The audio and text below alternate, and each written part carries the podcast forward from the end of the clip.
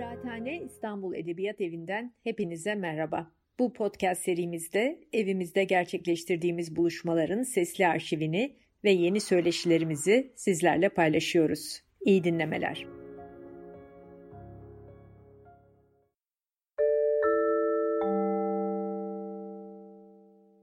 İyi akşamlar, hoş geldiniz. Kıraathane İstanbul Edebiyat Evi'nin pandemi nedeniyle dijital çevrim içi bir Zoom e, buluşmasına da e, çok teşekkürler katıldığınız için.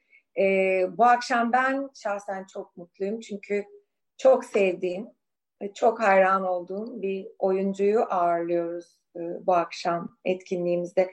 Şahika Tekan'dı. Şahika hoş geldin. Hoş buldum Nilüfer. Hoş buldum canım. Çok teşekkürler. Bu korkunç dönemde çevrim içi dersler verdiğini, yoğun şekilde devam ettiğini biliyorum. E, zaman ayırıp e, bizimle olduğun için çok teşekkür ediyoruz sana. Nilüfer, e, bu dönemde gerçekten beni davet ettiğiniz için ben teşekkür ederim.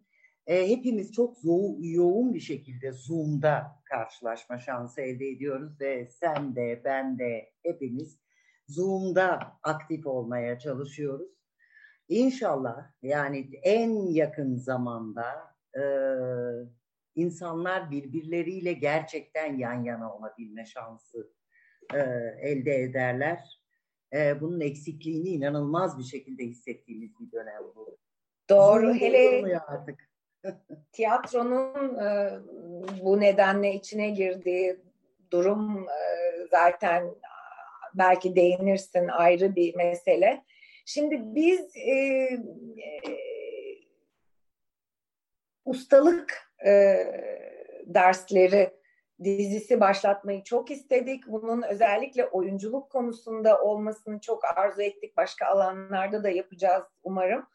Ve bu diziye seninle başlamak büyük bir onur, büyük bir keyif. Ee, hatırlarsan e, Kıraathane İstanbul Edebiyat Evi'nde, İstanbul'da Meşrutiyet Caddesi'ndeki güzel mekanımızda bu yılın 2020'nin Mart ayının dördünde 4 Mart'ta bir oyunculuk konuşması için seninle mekanda buluşmuştuk.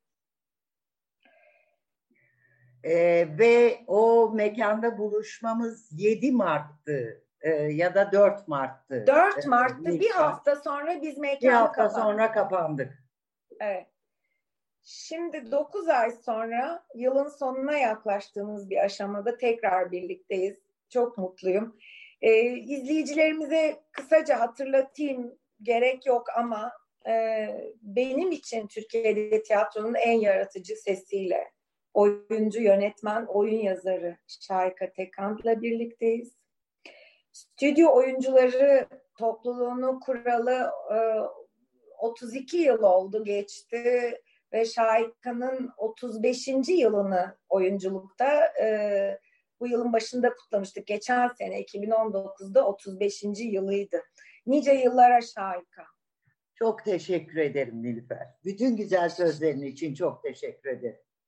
Hep birlikte nice yıllara. Şimdi Şahika Tekan öncü avantgard tiyatronun e, çok önemli bir temsilcisi. Sadece Türkiye'de değil dünya çapında ve onun performatif sahneleme ve oyunculuk yöntemi adını verdiği bir e, tekniğin yöntemin de yaratıcısı ve bunu gene dünyada kabul ettirmiş Avrupa'da, Uzak Doğu'da, e, dünyanın her yerinde festivallere katılmış e, birçok ödülün sahibi. E, ben açıkçası sunuş yazısında da programa yazdım. Yani bedeni, sesi, ışığı uç sınırlarda kullanması antik tiyatronun baş ögesi olan Kora'ya getirdiği çağdaş yenilik ve yorum ee, ve bu performatif dediği sahnedeki varoluşla metin arasında kurduğu zengin ilişki beni çok heyecanlandıran şeyler. Ben bu konuşmaya, bu buluşmaya, bu ustalık dersine Şayka'dan izin almadan ama o da zannediyorum onayladı sonra. Bedenin şimdi de varlığı dedim. Çünkü onun oyunculuk yönteminde oyuncunun sahnedeki varoluşu çok sahici. Ee, böyle bir metni canlandırmakla sınırlı bir şey değil. İnandırıcılık sorununu ortadan kaldırmaya yönelik oyun kurma üzerine birazdan bizle paylaşacak. Gerçek, bazen tehlikeli, bazen ne olacağını neredeyse bilmediğimiz durumlar yaratarak o oyun ne kadar iyi kurgulanmış, hazırlanılmış olsa da o anın sahiciliği e, üzerine kurulu. E, dolayısıyla o oyuncunun bedeninin, ruhunun orada sahiden bir şey yaşıyorcasına varoluşu. Enteresan bir yöntem. E, tiyatroyu diri tutan bir yöntem. E, özellikle benim için çok olağanüstü bir şey. Ben çünkü yaşım ilerledikçe gençken de öyleydim ama metinli tiyatrodan biraz sıkılmaya başlamıştım. Her ne kadar iyi örnekleri hala bizim için önemliyse de. Metinle bu dirilik bir arada e, Şahika'nın e, yönteminde. Bu nasıl bir yöntem? Oyuncu buna nasıl hazırlanıyor? Genel olarak bir oyuncu kendini nasıl hazırlar? Bu bir hayat boyu giden bir disiplin ne tür bir donanım gerektiriyor? Bir yaşam tarzı mı? Kendini adamayı isteyen bir şey mi? Bu soruları, bu ilginç tekniği, takım belki küçük sırlarını, bu bu tarzı paylaşacak bizimle. Herkes oyuncu olabilir mi? Şarika, çok teşekkürler söz senin. Çok teşekkür ederim Nilüfer. Ee, inanılmaz bir yol açtın bana bu söylediklerinle. İltifatların için çok teşekkür ederim.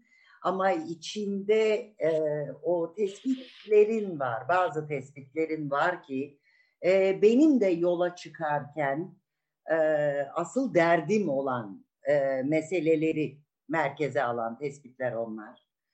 Mesela işte bu bir ya, yaşantı tarzı mı yoksa bir adanmışlık mı e, diye sorduğun şey genel olarak bütün sanat için konuşulabilecek bir şey olmakla birlikte aktörlük özelinde neden aktör üzerinden gittiğini de söyleyeyim. Bildiğin gibi ben rejisör tiyatrosu yapıyorum. Aslında yaptığım şey rejisörün şekillendirdiği bir dünyanın e, ifadesiyle oluşuyor. Ama onu oluşturan asal şey ve onun merkezindeki şey insan e, olan e, o yegane e, şey sahnedeki yani oyuncu. Oyuncuya görelik üzerinden kurmuyorum yalnız. Yanlış anlaşılmasın. Oyuncunun sahne üzerinde ya da bir oyun süresince orada varoluşu yaratan her unsurla ilişki biçimini değiştirerek bir dünya yaratmaya çalışıyorum. Oradaki bağlantılar üzerinden varlığını tanımlayabileceği bir dünya yaratmaya çalışıyorum. Oyuncu merkezdedir çünkü oyuncu iyi bir ölçüttür. İnsan e, anlatım için, ifade için e, o ifadenin merkezinde duracak en iyi ölçüttür. Yani o insana göre olan mekan insana göre olan zorluk, insana göre olan e, ışık dediğimiz şey e, ifadenin anlaşılabilirliğini, yaratılan gramerin okunabilirliğini, o dilin öğrenilebilirliğini seyredenin de insan olması hasebiyle, seyredenin de seyir yerinin de e, insanlardan oluşması hasebiyle en önemli ve merkezdeki unsur. Yani reji tiyatrosu yapıyor olmama rağmen benim tiyatromun merkezinde bu anlamda oyuncu duruyor. O yüzden ben koyduğum başlığa bayıldım ne yalan söyleyeyim. Şimdiki zamanda oyuncunun varlığı, bedenin varlığı dediğimiz şey e, gerçekten orada olup biteni şekillendirdiğim ilkeleri tarif edebilmem için bana inanılmaz bir şekilde yol açan bir başlıktı. Çünkü bu yöntemin aslında e, oyuncudan beklediği asal şey şimdiki zaman bilinci. İşte bu şimdiki zaman bilincinin şekillenmesi zaten insanın yaşamdaki durumuyla arasındaki temel sınırı oluşturuyor. Çünkü biz hayatı bütün tesadüfleri içinde, bütün spontanitesi, bütün kendiliğindenliği içinde yaşarken bu şimdiki zaman bilinciyle yaşamıyoruz. Hayatta bunu zorunlu kılmıyor zaten. herhalde dünya bambaşka bir yer olurdu. Hayat bambaşka bir yer olurdu. Ama hayatı, hayatın insan için hayatın, varlığının bizatihi varlık biçimine aykırı bu. İrrasyonalitesine aykırı. Halbuki oyuncunun sahne üzerindeki varlığı etrafında onu çerçeveleyen, çerçeveleyen şeylerle bağlantısı içinde rasyonalize edilmesi üzerinden kuruluyor. Yoksa oyuncuya sahnede ihtiyacımız yok ya da tiyatroya ihtiyacımız yok ya da sahneden seyirciye bir şey söylemeye ihtiyacımız yok. Yani sahne üzerinde olup biten bir çeşit yaşantılamak olmakla birlikte hiç de yaşam değil. Ama oyuncu denilen şey biraz komplike bir e, şey sanatta. Yani oyunculuk sanatı hem avantajlar hem zorluklar taşıyor bu anlamda. Bir kere bütün sanat disiplinlerine, bütün sanatlara dönüp bakalım. Enstrümanını, yaratıcısını ve ürününü bedeninde toplayan başka bir sanat dalı yok. Ee, temel zorlukların kaynağı da burada. Aktör olurken bile temel zorluğun kaynağı burada. Ee, sahne üzerinde yapmayı gerçekleştirirken de e, temel kaynağı burada. Şimdi ben bu meseleye cidden kafa yormak durumundaydım oyunculuk öğrencisiyken bile. Çünkü şöyle bir şey var. İnsan olunca enstrümanımız bunu artistik olarak şekillendirmek denilen şeye bazı parantezler giriyor. Sonuç olarak insan olarak bir şahsi tarihten geliyorsunuz. Halbuki sınırlı verilerle elinizde bulunan ve şahsi tarihini belli bir yere kadar ancak adlandırabileceğiniz, belirleyebileceğiniz ve sahne üzerinde olup biteni rasyonalize edebilmek için bunları bir dile dönüştürebileceğiniz şey e, baştan aşağı çelişiyor. Çünkü hayatta biz hayata verdiğimiz cevabı hesaplayarak yaşamıyoruz her dakika. Halbuki sahne üzerinde insan aynı zamanda insan olan enstrümanın yaptığı her şeye, aldığı her nefese e, bir cevabının olması gerekiyor. Bu hayatla arasındaki temel sınır bir kere. E, yani hayattaki insanla sahne üzerindeki insan aynı şekilde var olmuyor. Bu yüzden hayatın şimdiki zamanıyla hayatta şimdiki zaman diyebileceğimiz ve onun oluşma koşullarını açıklayabiliriz tabii. Bence hayatta da çok farklı olmuyor. Sadece biz o bağlantıları görmüyoruz. Ama sahne üzerinde bu bağlantılar üzerinden ancak varlığın mümkün olabildiği farklı bir durum yaşıyoruz.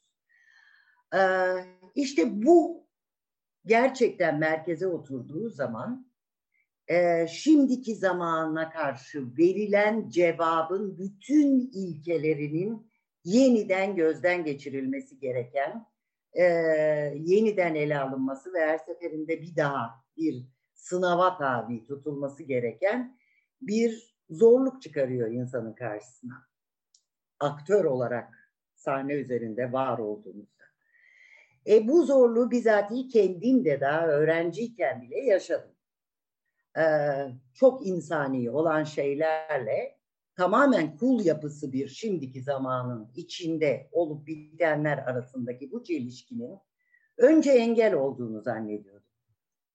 Sonra ama bu yöntemi geliştirmeye başladığımda fark ettim ki eğer bu çelişkinin bilincinde olursam işte hayattaki benle ya da hayattaki insanla sahne üzerindeki aynı zamanda insan olan ama oyuncu olarak ancak orada var olabilecek olan arasındaki çelişkinin bizatihi kendisinin aslında sahne üzerindeki bütün edimi, bütün performansı e, bir cins e, hayati, o performansa hayatiyet kazandıracak olan asal çelişki, asal dinamo olduğunu zaman içinde iyice anlamaya başlıyor. Hocam bir ee, soru sorabilir miyim? Mikrofonumu açtım dayanamayıp. Bu Canım, beden söyle. diline yani hayattaki gerçek öngörülemezliği bir tür yönteme besliyorsunuz. Bunu beden diline nasıl dönüştürüyorsun? Ee, işte, yani bir egzersiz örneği var mı bunun? Meditasyon mu? Jimnastik mi? Nasıl? Şimdi çelişkiyi yöntem haline getiriyorum diyorsun. Yani hayatın öngörülemezliği. Onu sahnede beden diline nasıl dönüştürüyorsun? Çok basit bir yöntemle. Yöntemin merkezine game'i koymamın bazı düşünsel ve ideolojik nedenleri yani dünyada yaşadığımız gerçeklikle e, o gerçekliğe verdiğim cevaba ilişkin bazı farklı düşünsel nedenlerim olduğu gibi e, bir yandan oyuncunun ediminin, oyuncunun performansının dürüstlüğünü bu anlamda beden diline, şimdiki zamandaki varlığa tercüme edebilmesinin yöntemi olarak da merkeze game'i koymamın ve aslında aktörü salt aktör olarak ele almayıp hatta aktörlüğü bir cins game player olarak oyun oynayan insan olarak aracı haline getirdiğim e, bu yönteme böyle kavuştum. Sorduğun sorunun tam da cevabı şu aslında Nilüfer. Oyun oynamayı ve oyunu dürüstçe oynamayı ama game anlamında olanı söylüyorum. Oyun oynamayı öğretiyoruz bedenlerimize biz. Bir game player olarak davranıyoruz ve oynadığımız game'in aracı da tıpkı poker oynarken aracınız kart ise ve karşınızdaki rakibiniz ise e, burada da yani oyun arkadaşınızla birlikte olabiliyorsa bu burada da aktörlüğün bütün gerekleri aslında aracınız. O nedenle mesela benim yöntemimle sahnelenen bir oyunun içinde e, aynı oyuncudan oyunun belli anlarında çok formel olduğu iddia edilebilecek bazı oyunculuk yöntemlerinin başka bağlantılar sisteminde oyuncu tarafından bir performans aracı haline getirilmesini sağladığımı görebilir seyircilerimiz. Buna da çok tanık oldular. Yani bir Beckett oyununda mesela Endgame'de e, Nilüfer'cim onu sen de seyretmiştin bizim küçük sahnemizde Endgame'i sahnelediğinde. Oyunun sonu evet müthiş. müthiş. E, mesela Endgame'de hatırlarsan e, baş oyun karakteri Ham'ın oyun içinde başka bir öyküyü anlattığı bölümler adeta bir Shakespearean bir tirada dönüşüyordu ve tak diye kesilip o e, son derece Becketyen bir anlatıma anlatımın performansa tercümesinin sağlandığı başka bir bölüme geçiliyor. Bu şu demektir. Oyuncu şunla donanmak zorunda demektir. Dünya üzerinde bugüne kadar oyunculuk alanında aranmış bütün yollarla ilgilenmek zorunda demektir. Çünkü bu artık onun ya da bunun oyuncusu olmak değil, bir game player olarak aktörlüğün en ince hücresine kadar nüfuz etmek demektir. Bu tabii aktörü çok zenginleştiren, çok özgürleştiren, çok sahne üzerindeki varlığını kendisi için tartışılmaz bir dürüst gerçekliğe, kul yapısı yeni bir gerçekliğe dönüştüren bir e, şans verdi bize. Böyle bir şeyle yola çıkmak. Ne yalan söyleyeyim. Yani aktörler ne bir üst kukla oldular. Ee, ne e, efendim hayatın tıpatıp aynını taklit etmekle yükümlü ve buna inandırmakla yükümlü e, birer taklit unsuruna dönüştüler ama neye dönüştüler?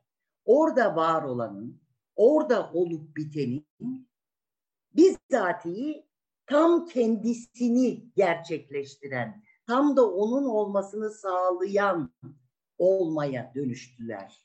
Böyle olduğu zaman şimdiki zaman hem seyirci için hem de oyuncu için tam da orada herkes için aynı şimdiki zamana dönüştü. Yani seyretme eylemi en az oynama eylemi kadar aktif ve zihinsel olarak aktif, orada olup bitenle ilişkilendiği, orada olup bitenden dolayı anladığı, orada olup bitenin dilini çözdükçe zevk aldığı, o dili öğrendikçe zihninde de o dille konuşmaya başladığı ve düşünce ürettiği ve dolayısıyla bu nesnellikten kaynaklanan o duygusal ortaklığa eriştiği bir ortam şansı tanıdı bize bu. Tıpkı şunun gibi. Futbol maçını seyrederken futbolu oynamayız. Ama onun gramerini bildiğimiz için heyecanlanırız. Ee, yani offside'ın ne olduğunu bildiğimiz zaman zevk alıyoruz futboldan biz. Ya da taçın ne olduğunu bildiğimiz zaman ya da faulün ne olduğunu zaman zevk alıyoruz. Bunları bilmiyorsak 11 kişi oradan 22 e, kişi bir topun etrafında oradan oraya koşturuyormuş gibi geliyor insana. Halbuki orada bir oyun tasarımı. Tabii ki seyir yerindeki heyecanların e, kaynakları çok farklı olabilir. Yani bir aidiyet duygusundan da kaynaklanır. Ben salt futbolun bizatihi kendisinden zevk almaktan bahsediyorum. Yani ben bir Türkiye'li seyirci olarak Arjantinli bir e, futbolcuyu seyrettiğimde onun ayaklarıyla adeta şiir yazdığı hissine kapıldığım mesela Messi futbol oynarken öyle oluyordu. İşte rahmetlik, yeni kaybettik sevgili Maradona e, oynarken öyle oluyordu. E, yani ayağında bir şiir. Oyuncu olarak zekasıyla o anda yazdığı, o anda söylediği bir adeta şiire dönüşüyor bu insanların oynadıkları şey. Aynı şey dansçı için de geçerli. Aynı şey koşucu için de geçerli. Aynı şey işte çok iyi satranç oynayan birini eğer satrancı biliyorsanız zevk alırsınız. Satrancı bilmiyorsanız dünyanın en zevksiz şeyidir. O iki kişinin öyle o taşların karşısında oturup düşünmesini seyretmek.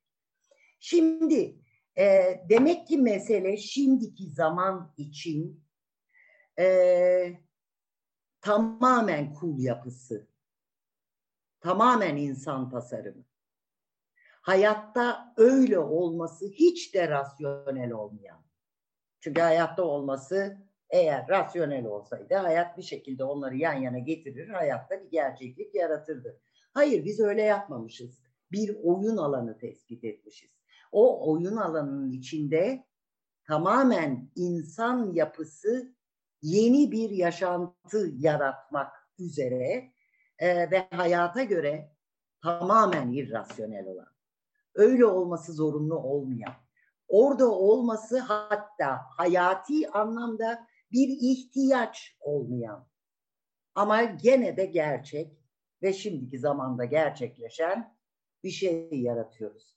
İşte yöntemin kalbinde hep bu soru oldu.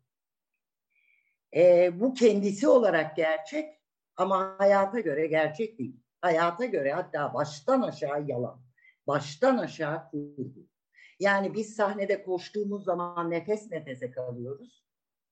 Ama bu hayattaki nefes nefese kalışımızın taklidi değil.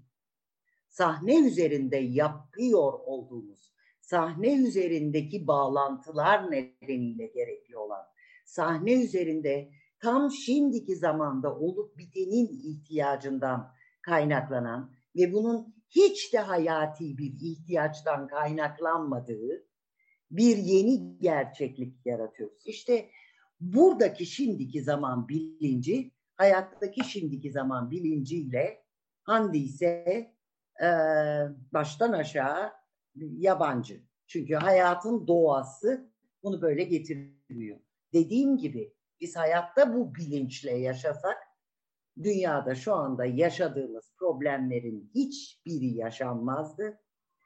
Bu bağlantılar üzerinden eğer yaşamı açıklamayı becerebilseydik, birbirine görelik üzerinden yaşamı açıklamayı becerebilseydik ee, ve e, bütün ilkeler ki böyle ilkeler var hayatta ama kimse uymuyor. Bütün ilkeler o yaşantının adeta varlığını anlamamızı sağlayan asal e, patika taşları haline gelmiş olsaydı biz hayatı böyle yaşamıyor olurduk. Ne savaşlar olurdu, ne doğayı kirletirdik. E işte şimdi ekolojik bir felaket yaşıyoruz. Yani e, dünyanın e, sonu için inanılmaz şeylere neden olduk ve geri dönüşsüz bir yere doğru bunu götürüyoruz. Eğer biz bu bağlantılar içinde bunu düşünebiliyor olsaydık dünyaya da bunu yapmazdık. Şimdi mesela hayatta üzülüyoruz. Ah ah ah vah vah vah işte evden de çıkamıyoruz. Şimdi hastalık çıktı. Zaten ekonomik kriz vardı. Zaten bilmem ne var. E şimdi bütün bunların nedenlerine baktığımız zaman aslında bunların hiçbiri hayati bir ihtiyaçtan kaynaklanmıyor. Gene kul yapısı başka bir irrasyonel varoluştan kaynaklanıyor. Yani o da ne? Hayatın irrasyonalitesi. Ki bu özünde bile var. Yani gene Beckett'in e, söylediği e, cümleyle hep çok sık tekrarlıyorum ama bana adeta yaptığım işi yapma cesareti veren cümle bu. Ee, orada buluyorum kaynağını. Son başlangıcın içinde bulunuyor. Buna rağmen sürdürüyor. Endgame'deki Ham'ın cümlesi. Bu bana adeta yaptığım işe anlam verebilmem için böyle mideme yumruk atan bir cümle olarak çıkmıştı öğrenciyken karşıma. Çünkü gerçekten hayatta yaptığımız her şeye bakalım. Bitecek bu. Yani e, ortalaması var bu iş. Hadi diyelim en iyiyim sen. Gençken bunun ortalamasını pek erkene koyuyormuşum. Şimdi ödüm kopuyor ortalamanın orada olmasından. Hadi diyelim ortalama 130 yıl. Çünkü ben 1.60 daha çarpmak istiyorum açıkçası bu hayatta. Ee, hadi diyelim ki o. Ee, şimdi bitecek ama sonlu ve sonlu olan bir şeyin içinde nasıl yaşadığımıza bir dönüp bakalım. İnsanlara kötülük yapıyoruz ya da bunun içinde başkaları tarafından bize yapılmış kötülüklerle uğraşmak zorunda kalıyoruz. Hayata, doğaya kötülük yapıyoruz ve o kötülük yaptığımız şey hayata bir şey katmıyor. Sadece sosyal hayatın işleyişine ilişkin, e, ekonomik düzenin ilişki, e, işleyişine ilişkin yani kul yapısı bir şeye ilişkin. Şimdi bütün bunun içinde hayatla aslında sosyal hayatı da yan yana koyduğumuz zaman oradaki irrasyonaliteyle de insan fena halde ilişkileniyor. Şimdi oradaki irrasyonaliteyi, oradaki akıl dışılığı, oradaki saçmalığı göre göre de insan sahne üzerinde hadi ben o hayatın o halinin olması gerekeni sahneden göstereyim diyemiyor. Yani neden? Biçim olarak. Yani hayatı en mükemmel şekilde taklit edeyim diyemiyor. Hayatı hiç taklit etmeyen, hiç hayata benzemeyen, yani hayatın oluşma biçimini değil, aksine doğanın yaratma yöntemini kendisine yöntem olarak alan ama tamamen hayatla arasına sınır koyan, hayata benzemeyen, kendi biçimini, kendi dilini, kendi varoluş koşullarını, kendi nesnel koşullarını oluşturan bir dünya yaratmak üzere yola çıkıyor. Kaldı ki bu herkesin çok iyi bildiği gibi aslında bir çeşit modernist refleks. Aslında 20. yüzyılın başında da biz sanatın hayata böyle yöneldiğini görmüştük. Sonra yeni hayatın irrasyonel tercihleri yüzünden de bambaşka bir yere evrilmiştik. İşte benim oyuncuyu sahne üzerinde bu şimdiki zamana, bu anlamdaki bir şimdiki zamana davet etmeye başlamam da yani bu yöntem için ufak ufak artık adımlar atmaya cesaret ettiğim ve acaba böyle bir şey olabilir mi diye bir araştırmaya girdiğim zamanlarda zaten hayatın bu irrasyonalitesinin e, çok acı bir şekilde karşıma çıktığı dönemlere denk geliyor. E, benim üniversite öğrenciliğim 80 e, 84 arası 85 arası e, yani oyunculuğu meslek olarak öğrendiğim zaman düşün bak 80'lerden bahsediyoruz. Dünyanın alt üst olduğu dönemlerden işte bütün insanların dünyayı değiştirmekten vazgeçtiği ve sırtındaki yumurta küfelerinden kurtulmanın dayanılmaz hafifliğiyle ayaklarının hafiflediği e, ve e, bizim karşımıza çıkarılan Dolce Vita olacağını zannettiğimiz ama bugün sonuçlarını çok acıklı bir şekilde yaşadığımız o yeni dünya düzeninin inanılmaz bir yükselişle 90'larda da mainstream haline gelmesiyle ki bunun karşılığını sanatta da yaşadık. Baya bir tercihe zorlayan, zorlayan bir dönemdi insanın. Ben hayata böyle mi cevap vereceğim? Yoksa yaptığım şeyle hayata müdahale mi edeceğim? Yani ne? Hayata e, itiraz mı getireceğim? Çünkü sanatın çıkışında bile var. Hayata itiraz olmasaydı insanlar sanat yapmazlardı. Hani hepimiz biliriz her şeyin de kaynağı orada gösterilir ama e, bir zavallı ilkelin e, sırtına postu alıp yani ne maske post dediğimiz şey. Yani ne? Başka türlü olmak. Hayattakinden farklı olma çabası. Sırtına hayvan postunu alıp e, av e, ava çıktığı zaman ölmemek için o postun içinde olduğuna inandığı animali, ruhu içine alabilmek için, kendisini ikna edebilmek ve güçlenebilmek için yaptığı o dans hiç yapılmazdı. Yani adam hayattan korkuyordu. Aslan tarafından parçalanmaktan korkuyordu. Ve insan olarak bu çelişkinin içinde var olmaktan korkuyordu. Hayata müdahale edebilme çabasından başka bir şey değildi aslında orada yapılan ritüel. Hayatın ritmini ele geçirme çabasından başka bir şey değildi. E, ritimle tamtamlara vurmak. E, onu ele geçirebilme, onu değiştirebilme özleminden başka bir şey değildi aslında. Demek ki hayatta bir zorluk çıkıyor. Biz o zorlukla baş etmeye çalışırken bir şey yapıyoruz ama bunun hayatın dilinden yapmak yerine hayatın bizatihi kendisinin varlık koşullarıyla sahnenin bizatihi kendisinin ya da aktörlüğün bizatihi kendisinin varlık koşulları arasındaki çelişkiyi aslında yaşamsallık kaynağı olarak buluyoruz kendimize.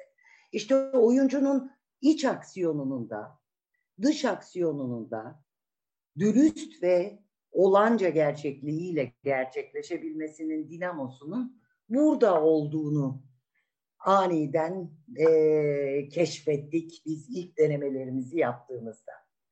Hocam ee, bir daha parmak kaldıracağım izninizle. Lütfen. Ee, sorular gelmeye başladı. Onu da hatırlatacaktım. Başta unuttum. Ee, sorularınız varsa lütfen ekranınızın üstündeki o soru cevap Q&A bölümüne bir tane soru gördüm şimdi. Ee, Sevgili Nilüfer okuyacak onları. Ben körüm o yüzden Ben okuyacağım ama daha zaten o aşamaya gelmedik. Programın sonuna doğru e, soruları alacağız. Şimdi e, hocam şöyle bir şey yani e, seninki bir kuantum tiyatrosu yani Schrödinger'in kedisi gibi oyuncuyu bir kutuya koyuyorsun. Hayatın en somut, kanlı canlı bu anlattığın seçeneklerini karşılaşılan yaşamsal şeyleri göstermek için en somutu göstermek için en soyutu kullanıyorsun. Ee, şablon gibi, stilize, soyut çizgiler üzerinde kareler, evet, aileler. E evet. şimdi buna nasıl hazırlanılıyor? Yani senin ilk birkaç sınavından geçip ha, tamam Nilüfer'i oyuncu aldım deyince bana nasıl bir egzersiz veriyorsun bunu? Oyun oynamayı öğretiyorum. Ve oyunda dürüst olmayı öğretiyorum. Ee, tabii ki teknik şeyler var. Ee, ana dilini e, konuşulabilecek en yüksek kalitede konuşabilmek için teknik bir çalışma var. Kaldı ki bu bütün aktörlük eğitimlerinde var.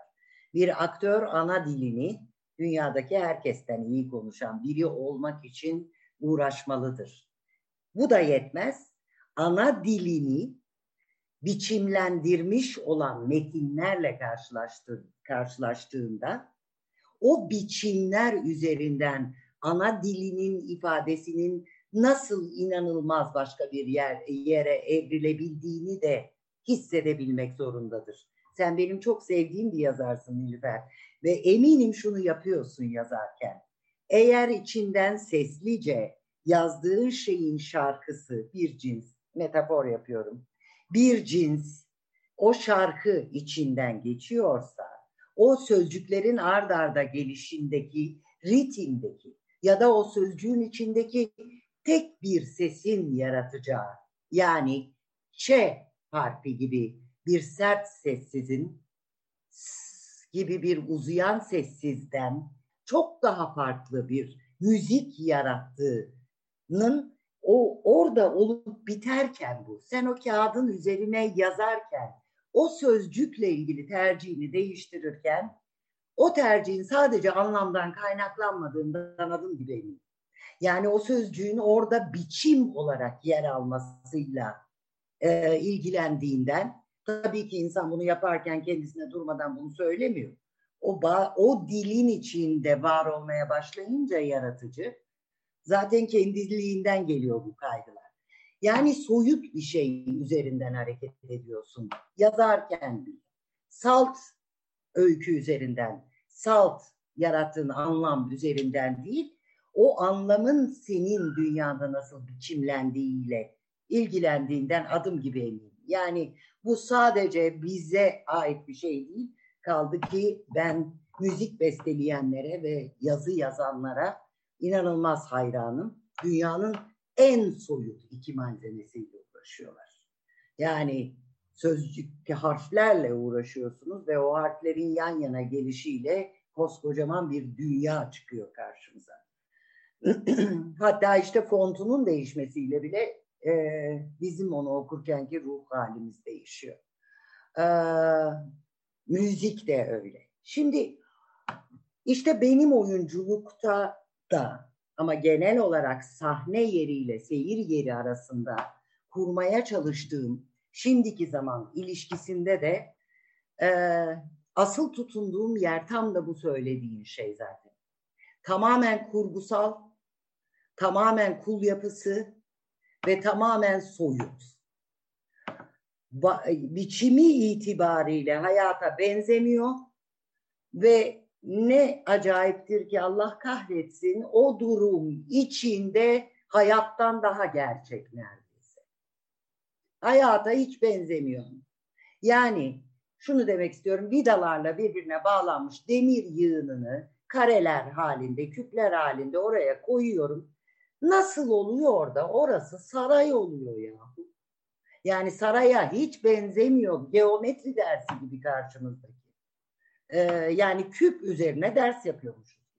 Ya da yere 6'ya 8 1.40'a 1.40 karelerle bir ışıklı dünya yaratıyorum. O nasıl oluyor da e, sınıf atlamaya çalışan bir maden işçisinin sınıf atladığı, sonra atladığı sınıfın sonunda yaşadığı tragedyanın bizatihi o anda yeni bir dille seyircinin gözünün önünde gerçekleştiği bir alana dönüşüyor. Bunun olabilmesinin bir tek nedeni var. Çünkü o hayat değil, o oyun ve o kul yapısı. Her şeyiyle kul yapısı. Enstrümanımızın nefes alıyor olması, enstrümanımızın hissediyor olması, enstrümanımızın düşünüyor olması kafamızı karıştırıyor. Çünkü bir cello çalıcısıyla şekillenir. Halbuki biz, bizim iç dünyamız çalıcısı olduğumuz bizim dünyamız bir de. Yani cello'nun sabitliği gibi bir sabite yok elimizde. Ee, insan olarak hem yaratıcıyı hem e, enstrümanı hem de ürünü bedenimizde şimdiki zamanda gerçekleştirmek zorundayız. Aktör olarak. Şimdi o soyutluk bu nedenle gerekli zaten. Ben hayatı taklit etmiyorum o şimdiki zamanda o an için hayattaki bilgiden kaynaklanan ama hayatı taklit etmek üzere değil, hayatta müdahale etmek üzere hayatın içinde olması için hiçbir ihtiyaç hissetmediği ama benim tarafımdan orada var edilmiş yeni bir gerçeklik peşinde koşuyorum. Tiyatronun bütün bence olağanüstü yani tiyatronun özünde var bu. Bu sadece benim yöntemimde yok. Tiyatronun varlık nedeni böyle bir şey bence. Ee, canlı, sahne üzerindeki canlı tiyatronun bence varlık nedeni bu. O nedenle e, o soyutluk tam da buna davet ediyor seyir yerini. Hayatın içindeki gibi kaybolma. Hayatın içindeki gibi bir hayat parçasına e, sadece tanıklık ederek, e, burada da onunla eğlenerek, e, yapmayalım gel beraber eğlenelime davet ediyor. Bak ben bunu yapmaya çalışırken eğleniyorum. Sen de benim bunu yapmaya çalışmamdan eğlen diyor. Aslında insandaki homo ludensi, insanın en önemli e, özelliklerinden biri olan tıpkı nasıl düşünmesi, ayakta durması e, e, insan için bir özellik olarak e, saygı gösterdiğimiz özelliklerse homo ludens özelliğini seyir yerinde de heyecana kavuşturmak. Bütün yapmaya çalıştığım şey o. Böyle olunca seyir yeriyle oyun yeri arasındaki ilişki bir kere tam anlamıyla empati amaçlı gerçekleşiyor. Asla özdeşlik amaçlı gerçekleşmiyor. Yani sahne üzerindekinin kendisine göre öteki olduğunu bile bile o ötekini anlayabilmek üzerine oturuyor. O zaman da gerçekten o soyut bu imkanı en fazla yaratan e, biçim arayışına dönüşüyor. E, mesela gene benim bana adeta öğretmendir o nedenle. Yine Beckett'in Beckett'in e, bir tecrübesinden e, örnek vermek istiyorum. Beckett bir oyunu önce ana diliyle yazıyor. Fransa'yı, Fransızcayı e, ikinci dil olarak öğrendiği dönemde. Galiba Endgame hatta yani. E, önce Endgame'i İngilizce olarak yazıyor. E, yanılıyor olabilir mi hangi oyun olduğu konusunda. Ama sonra diyor ki bu ana dille yazıldığı zaman başka bir farkındalık oluyor. Sonra Fendo Parti'yi yazıyor. Yani Fransızca olarak oyunu yeniden yazıyor. Yani sonradan öğrendiği, kendiliğinden içeriden duygularının adını koymayı becerdiği dil değil, kendisine ikinci dil olarak yani bilinçle öğrendiği öteki dil olarak gelmiş olan ve bu itibarla da ana diline göre soyut olan dili seçiyor. Ee, neden? Çünkü şey tehlikesi var. Ana diliyle ifade ettiğinde onun içinde kaybolup verme e, ve sanatçı olarak varlığından vazgeçip salt insan olarak kaybolu verme tehlikesi çıkarıyor karşısına. Bu beni çok çarpmıştı mesela. Ee, Beckett yazını okuduğumda ee, ve hatta çok utanmıştım kendimden. Onun gösterdiği öğrenme çabasını aslında hayatımda o zamanlarda bu kadar çok göstermemiş olduğum için. Ama birden fark ettim ki ben de başka dillere e, e, inanılmaz heyecanla yaklaşıyorum. Çizginin dilini çok seviyorum. Sayıların dilini çok seviyorum. Harfleri bir metnin içinde o sesin seçilmiş olmasından gelen soyutlamayı e, çok seviyorum. O zaman ben de kendime böyle bir dil oluşturdum. O yüzden e, seyrettiğin oyunlarda e, gördüğün şey evet kareler, dikdörtgenler hatta çizgisellikler yani Evridike'nin çığlığı gibi e, benim aslında ciğerimde hissettiğim bir acıyı ifade etmek üzere insan olarak e, masanın başına oturup da yazdığım bir yeniden yazım üstelik. Sofokles'in Antigones'inde var olmayan bir karakteri o hiç sesini duymadığımız, hiç sesini çıkarmamış olanın acısını hissede hissede masanın başına oturduğumda Ne oldu? Son derece çizgisel bir yapının üstünde müthiş bir e, matrisle hareket eden bir sahne düzeni içinde biz acımızı ifade edebilme şansı elde ettik ve e, ne güzeldir ki bunu seyir yeriyle de paylaşabildik. Şimdi hayata müdahale etmek üzere bir varlık durumu aradığında oyuncu. Çünkü hayatta kendisi kendisi olarak var. Halbuki sahne üzerinde kendisi olarak bulunduğu gibi başka iki şey olarak da bulunmak zorunda. Yani iki katman daha var. Bunlardan biri hayattaki hiçbir şeyi öğrenmek zorunda kalmadığı, hayatı kendiliğinden yaşama şansı olan, hayatın içinde var olma durumu. İkincisi, oyuncu olarak var olmanın silahlarıyla donanmış ve bu bilinçle hareket etmek zorunda olduğu bir e, durum. Ama bu da yetmiyor. Sadece kendisinin orada bulunması da yetmiyor. Bir de diyorlar ki Hamlet'i ifade edecek bir varlık durumu yarat. Lady Macbeth'i ifade edecek bir varlık durumu yarat. Ya da diyorlar ki işte bir beyaz kübü ifade edecek bir varlık durumu yarat. Yani beyaz küp ya da Macbeth. Oyuncu için yaratılması gereken bir üçüncü katman. Yani ne var? Rol kişisi var ki o rol kişisi kim Shakespeare yazmış Macbeth. Onu oynayacak olan oyuncu var. Bir de maaşını alamadığını ve parasının içeride kaldığını düşünen insan var. O sırada eş zamanlı olarak var bunlar. Şimdi hem yaratıcı hem ürün hem e, enstrüman olarak var olmak zorunda kalan birine bir şimdiki zaman bilinci için bir atlama taşı yaratmakla yükümlüydüm ben. Oyuncularım için de, oyuncu olarak kendim için de. O zaman gene Beckett yardımıma koştu. Eşlikte e, ses hakkında söylerdim. Eşlikte geçen ses hakkında. O kendisinden bir başkasıymış gibi söz eder. Söz bana geldiğinde o eşliğin içindeki kontekst içinde almıştım. Fakat sonra birinin kendisinden bir başkasıymış gibi söz etmesinin ne demek olduğunu kendim için bir daha düşündüğümde o zaman oyuncu için bir tanım çıktı karşıma. O yani oyuncu kendisinden bir başkasıymış gibi söz eder. Ama bir katman daha var.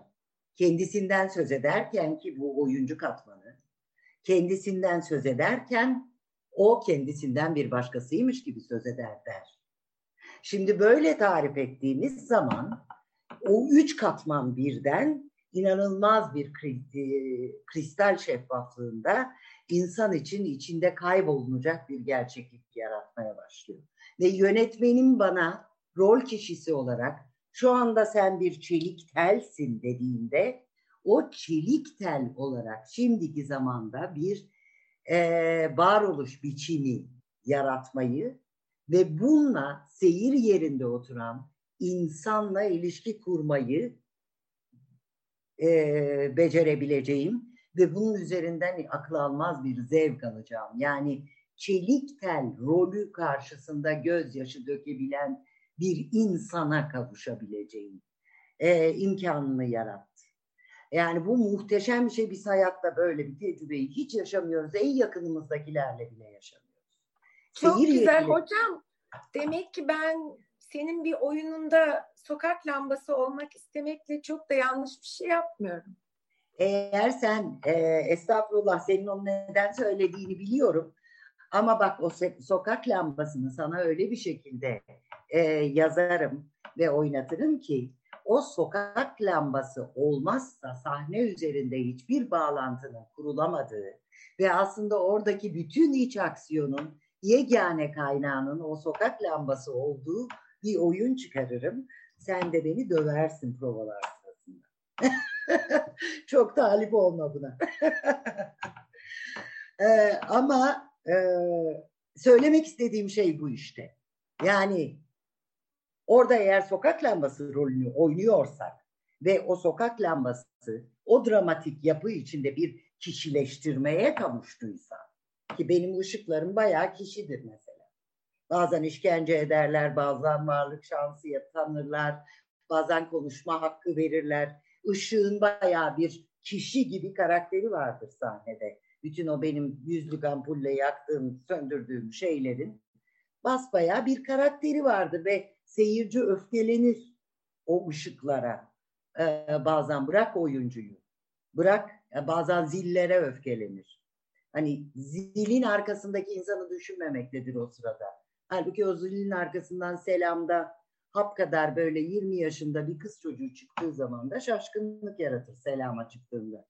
Ee, şimdi nasıl oluyor orada bir ışık parçası dünyanın en zalim şeyi haline gelebiliyor. Yani bir oyuncunun varlığı kadar gerçek bir varlık yaratabiliyor. Nasıl oluyor da çın çın arada bir çın diyor işte bir zil dünyanın en zalim şahsiyetine dönüşebiliyor. İşte bu soyutlukta düşünmeye başladığımız zaman sahne üzerinde seyir yeriyle kurulan, kurulan ilişki, hayatta birbirimizi anlamak için çektiğimiz bu sıkıntıların hepsini unuttuğumuz ve belki de hayatta kimseyle kuramadığımız dürüstlükte bir ilişkiye dönüşüyor. Bunu böyle yapmaya çalışmamın çok kesin bir nedeni var. Son 40 yılda dünya sanatı da dünya sanatı sadece sahneden bahsetmiyorum. Mesela sahne daha masum ilerledi. Daha konvansiyonel yollarla formel oyunculuğu, formel sahnelemeyi e, aslında içinde barındırmaya çalışarak ilerledi. E, ama dünya sanatında çok daha radikal şeylere dönüştü bu ve hayatla sanat arasındaki sınırın tamamen ortadan kaldırılmasına kadar vardı. Şimdi sınırların kalkması e, kimin işine gelir? Hesap vermek zorunda kalmayanın işine gelir. Kalmayacak olanın işine gelir. Çünkü sınır dediğimiz şey bir yerde bulunmanın sorumluluğuyla öbür yerde bulunmanın sorumluluğunu belirleyen şeydir. E bu ikisini karıştırınca yaşasın ne güzel flu işte o zaman harika sloganımız çıktı değil mi 80'lerde karşımıza? Anything goes. Yaptım oldu. Yani mesela işte e, sergi duvarlarında e, içinde resim olmayan çerçeveleri astılar ve insanlar da gayet güzel acaba bu boşlukta bir anlam var mıdır diye baktılar. Halbuki hayatlarında bütün gün zaten tıpkı gene Beckett'in söylediği gibi 3 metreye 3 metre ve 3 metre mutfağında oturuyor ve mutfak dolaplarına bakarken sönen ışığını görüyor bütün insanlar. Yani boşluğu bir de o çerçevenin içinde görmeye ihtiyacımız yok. O boşluğu tanımaya ihtiyacımız var. O boşlukla şimdiki zamanda ilişki kurmaya ihtiyacımız var. Şimdi o sınırın ortadan kaldırılması zaten hani tüfek icat oldu, mertlik bozuldu vaziyetiydi. Yani hayatla sanatın tamamen iç içe geçtiği yerde. İşte benim tam inat noktam orası oldu. Bu kadar hayat olan, yani oyuncu işte ya nefes alıyor, olma, almazsa ölüyor. Ee, işte koştuğu zaman nefes nefese kalıyor. Ya da işte uzun süre tek ayak üstünde durursa bacağına kramp giriyor. Yani çok hayati bir varlık hayatla şekillenen, ancak öyle var olabilen bir varlığın bu kadar kul yapısı bir gerçekliği, gerçekliğin yaratıcısı olmasına uğraşmak e, çok eğlenceli bir süreç. Ne yalan söyleyeyim. Yani ben hala sonuna geldiğimi de düşünmüyorum açıkçası. Ee, ama bir şey... Sonuna gelmediniz hocam. Tabii ki daha ne oyunlar. Şimdi mesela pandemiyle ilgili bir oyun yazacağımdan eminim günün birinde bir odada her ne olacaksa. Ben gene orada sokak lambası olacağım. Ee, daha nice oyunlara yani senin yazarlık şeyine değinmedik tabii. Oyunculuk üzerine bir ustalık e, dersi bu.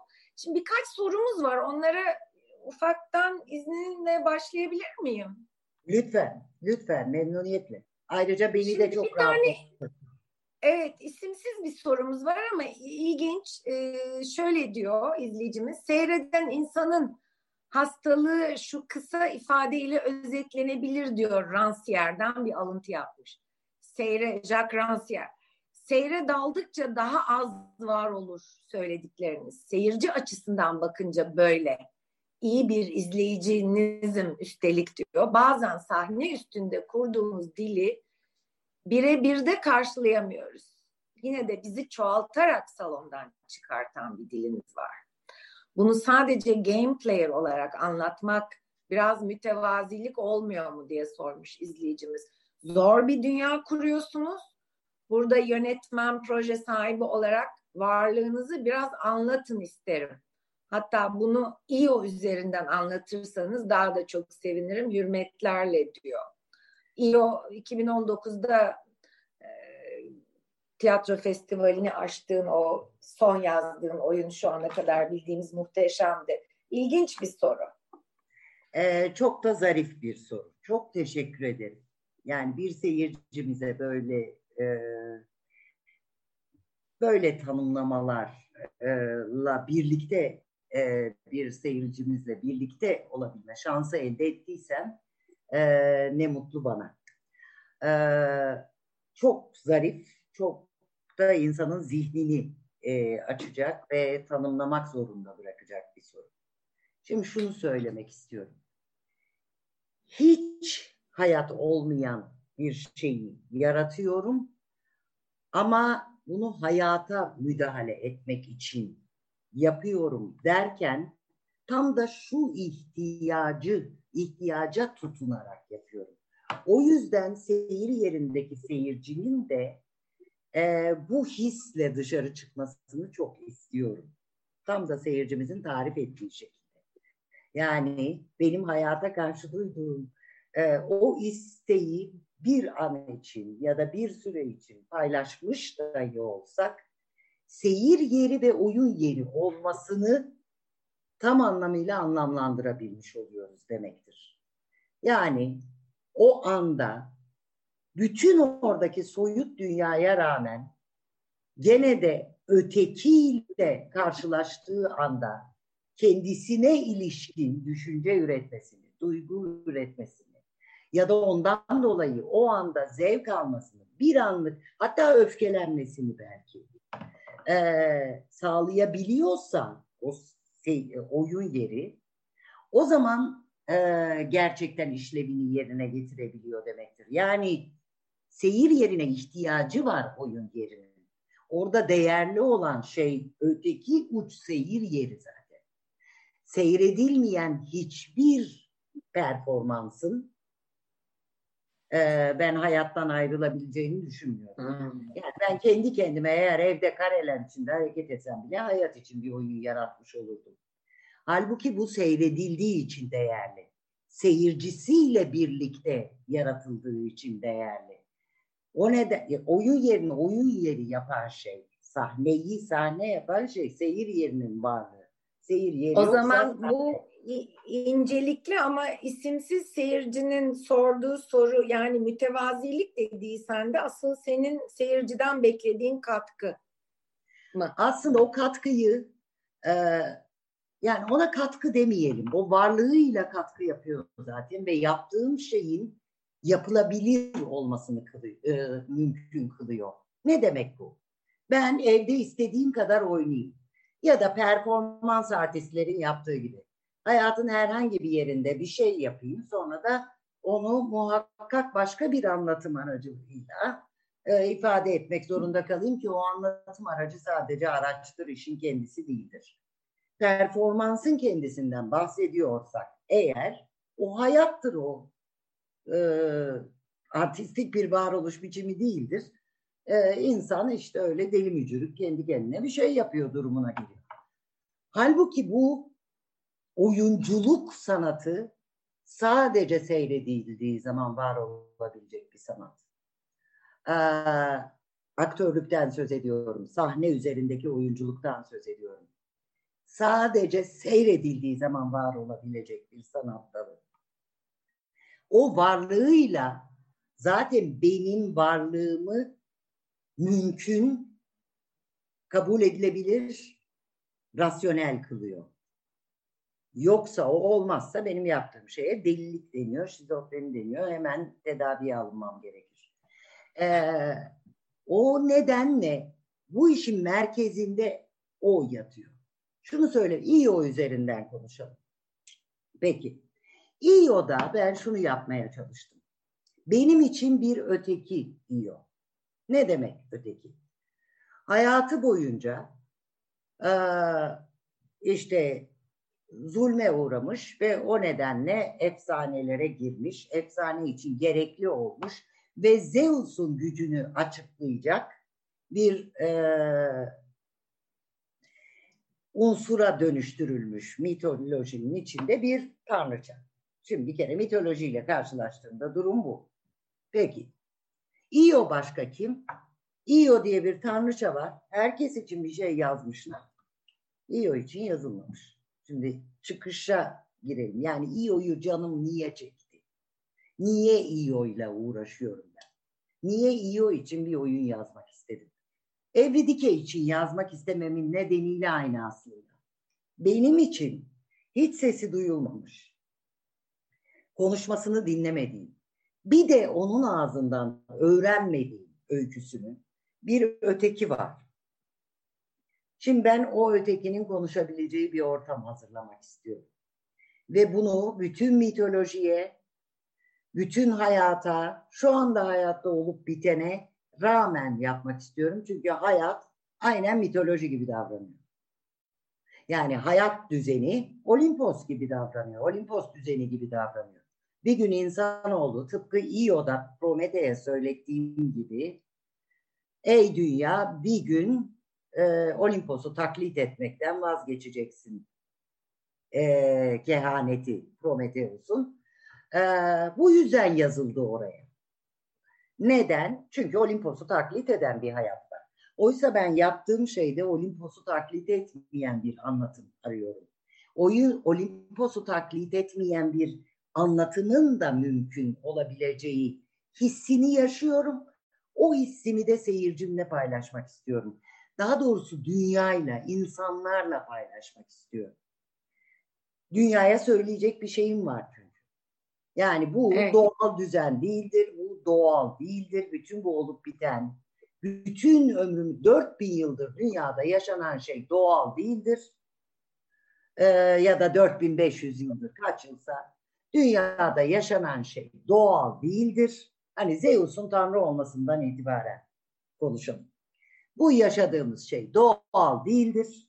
Bu başka türlü de olabilir. Ve bu işin arkasında evet, zulüm, başka türlüdür. Doğru. Zulüm yer çekimi kanunu değil yani. Evet. Evet. Şimdi çok güzel bir soru daha. Ee, Yusuf Koçyiğit'ten. Ee, sağ olun. Teşekkürler Yusuf Bey. Merhabalar. Şahika hocamızı yeniden dinlemek çok güzel. Özlemişiz.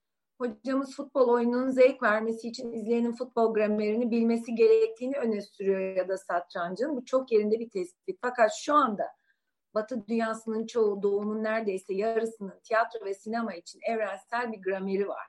Seyirci izleme etkinliğinde bulunurken tıpkı oyuncu gibi bir yandan bir oyun izlediğini biliyor, bir yandan da bu gerçekmiş gibi yapıyor. Ve tıpkı Maradona'nın ayaklarını izlemekten keyif duyarken bu gerçekmiş gibi yapan dünyada bize en keyif veren aktör, en çok gerçekmiş gibi yapan aktör. Bu açıdan zaten seyircinin içine sinmiş bir gramer varken gramer varken neden her oyuna özel yeni bir aktörlük grameri kurmak isteyelim? Çok Soru güzel. Bu. Evet, bu, bu zaten neden tiyatro yapıyoruz? Neden şimdi Shakespeare yazmış? Neden bir de şimdi Beckett yazıyor? Ee, ya da kadar götürülebilir kaldı ki bazen ben de düşünüyorum. Ee, ne yalan söyleyeyim. Ama benim söylemek istediğim şey şu. Hayatın grameriyle barışıksak doğru bu soru.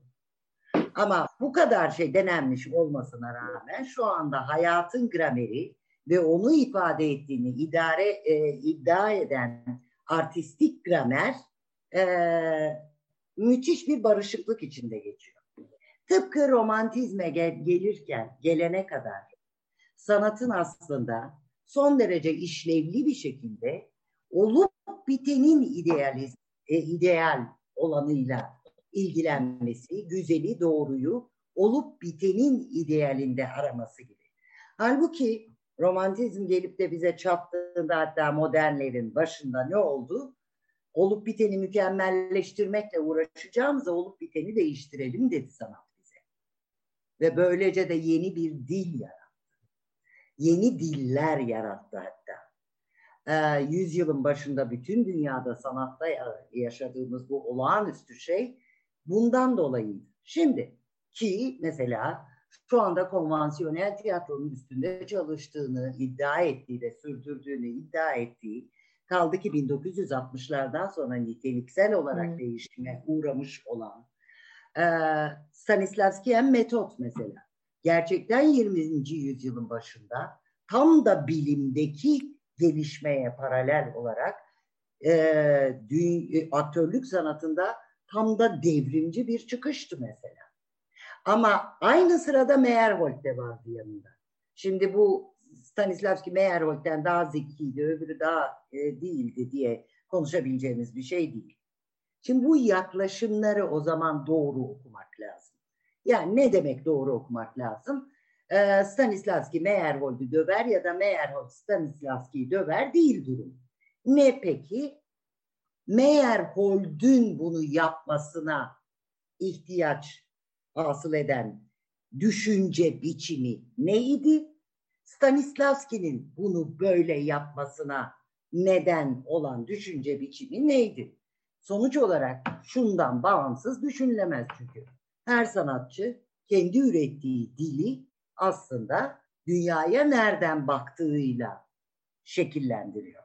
Öyle dünyadan dünyaya nereden baktığımızın hesabını veremezsek e, şekil ortaya koyduğumuz dilin de bir anlam üretmesine imkan yoktur.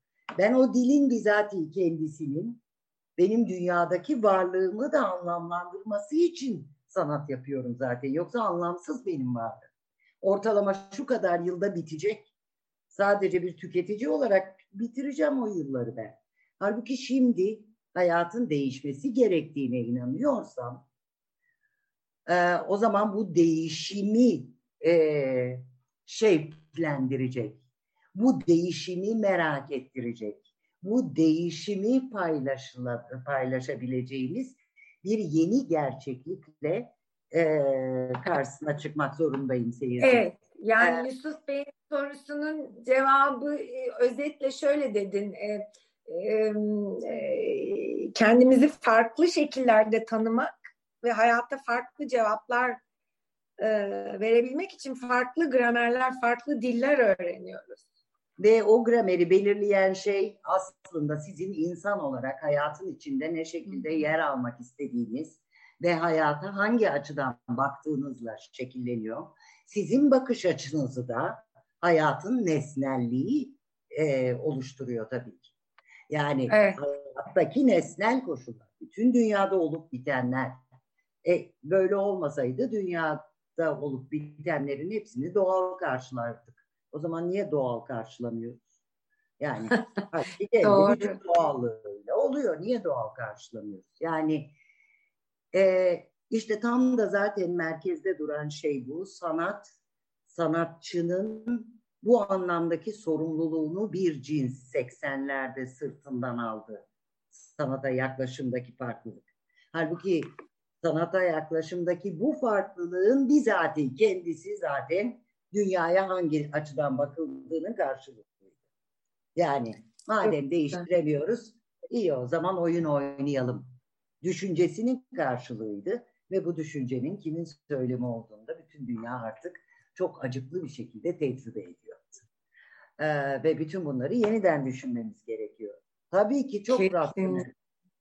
Çok rasyonel bir soru Yusuf'un sorduğu, Yusuf Bey'in sorduğu soru. Ee, ama e, Şimdi bir de şey iyi konuşmak lazım. Yani bütün bunları neden yaptığımız ve neden böyle şekillendirdiğimiz. Çok tayin edici evet. bir şey. Şimdi birkaç soru daha var. Yani vaktimiz var diye tahmin ediyorum. Ee, sadece ilk ismini veren bir izleyicimiz Ömer Bey. Merhabalar. Sizin e, sana hitaben e, soru. Sizin zihninizdeki soyut anlatımı seyirciye geçirmek mi amacınız yoksa bu anlatımın seyircinin kendi dünyasındaki belki de bambaşka olan karşılığının uyanmasını mı amaçlıyorsunuz? Anlatımlar seyircide anlam bulduğu için aslında sahne o kadar da kurgusal bir yer değil mi? Acaba bir tür orta yol mu arıyorsunuz? Teşekkürler demiş. Çok güzel bir soru. Çok tehlikeli yerleri kurcalayan bir soru ayrıca. Şunu da söyleyeyim. Bir kere tabii ki her birey karşılaştığı gerçekliği kendi şahsi tarihiyle ürettiği düşünce biçimi, hissediş biçimi e, ile algılar. Bu bireyin nasıl zihin ürettiğiyle yani aslında zihninin nasıl ürediğiyle alakalıdır. Bu bu kadar tekil ve parmak izi kadar tek başına olsaydı hayat e, insan için olurdu. Halbuki biz bilmem kaç senedir hayatın insan için olmasının yani bireyin etrafında dünyanın dönmesinin nasıl bir şey olduğunu çok kötü bir şekilde tecrübe ettiğimiz bir dönemden geçiyoruz. Sadece bugünler için söylemiyorum. Dünyanın son 40 yılından e, özellikle bahsediyorum. Son 40 yılında bireyin etrafında dönen dünyanın aslında nelere mal olduğunu, yaşamı nasıl şekillendirdiğini ve aslında dünyanın bizatihi kendisine, yaşamın bizatihi kendisine zarar veren işte bütün bu ekolojik değişiklikler ona neden olacak. Bütün bu konuşmalarımızı anlamla, anlamsızlaştıracak e, bir dünyaya doğru evriliyor hayat. E, bütün bunlara neden olan bir şey de şimdi o seyircileri tek tek birey olarak ele almak doğrudur ama eksiktir. Şimdi sonuç olarak bu, bunu kabul edersek bu şuna gelir hiçbir ötekinin gerçekliği ona göre öteki olan için ilişkilenilemez, oradan bir sonuç çıkarılamaz ve orada ilkesel olan üzerinde, evrensel olan üzerinde anlaşılamaz. Buradaki algı, algı sadece şahsi olanlarla sınırlıdır. Geliriz ki bu herhalde insanın varoluşunun bence olağanüstü olanaklarını e, reddettiriyor bize. Yani evet bir oyun seyircide sonucunu bulur ama oyun amaçladığının dışında bir sonuç bulmaz seyircide. Çünkü oyunun kendi tiyatromdan bahsediyorum. Oyunun seyircisini davet ettiği şey zaten kendisine göre öteki olanın acısını ciğerinde hissetmek. Kendisine göre öteki olanın e, mutluluğunu kendisi için e, hissetmek. Öteki olanın çaresizliğini e, hissetmeye davet ediyorum. Bir iç aksiyon olacaksa seyircide, seyir sırasında. E, o nedenle burada tayin edici olan ötekini anlamak meselesi. Kaldı ki oyunculukta da benim oyuncularımdan talep ettiğim şey o çünkü oyunculuğun üç yolu var. Oyunculuk inanmaktır, oyunculuk olmaktır, oyunculuk yapmaktır. Ben son derece basit bir şekilde ele alıyorum ve oyunculuk yapmaktır diyorum. Peki neyi yapmaktır? O yeni gerçekliği yapmaktır, inşa etmektir. O şey olmak demek değildir. O yeni gerçekliği yapandır oyuncu. Öyle olan üçüncü katman rol kişisi. Oyuncu olmaz, rol kişisi olur. Ve rol kişisi oyuncuya göre ötekidir. Neyse ki hayatımda hiçbir zaman Lady Macbeth çalışırken mesela ama Lady Macbeth olmaya çalışmadım. Ya da öyle hissetmeye çalışmadım. Lady Macbeth'in hislerini ifade edecek olan oyuncu tasarımı, oyuncu davranışıyla ötekinin acısını kendi içimde hissettim. Eş zamanlı olarak yaptığımı hissettim. Yaptığım Lady Macbeth'in bizatihi yaptığı şey değil, sadece onu ifade eden. Ama bütün dürüstlüğümle yaptığını hissettiğim zaman o onu ifade etme gücünü, seyirciye ulaşma gücünü e, elde edebiliyor. Burada mesele öteki meselesi. Yani ben aslında bütün seyircilerimi tek tek birey olarak e, tabii ki sayıyorum, seviyorum, ve onun kendi dünyasındaki bilgi birikimi ve bağlantılarla belli bir zihinsel etkinlik üreteceğini biliyorum. Ama ben onu o bağlantıları kurarken bir ilkeye davet ediyorum. E, bir anlaşmaya, bir akite davet ediyorum.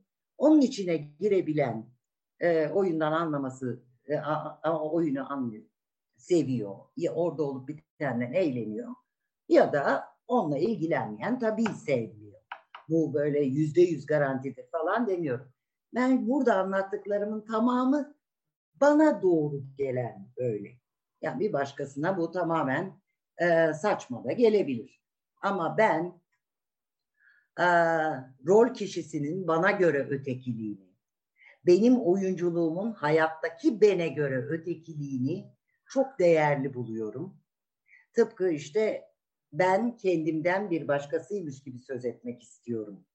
Bunu yapabildiğimde benim hesabını verebiliyorum hayatta. Yani bunu hayatıma uyguladığım zaman çok daha ilkeli bir insan olmaya uğraştığımı gördüm. Çok daha e, ötekini anlayabildiğimi gördüm. Yani hayata da böyle bir göndermesi oldu. Yani ötekiyle ilişki denilen şey ötekiyle aynılaşmakla çözülmüyor. Yani seyir yeriyle oyun yerini kar karşı karıştırdığımız zaman ya sahnede herkes sadece oyuncu oluyor ya da herkes seyirci oluyor. Halbuki oyuncu seyirciye göre öteki ise bu ikisi arasında ilkesel bir, bir birlikteliğin mümkün olması gerekiyor.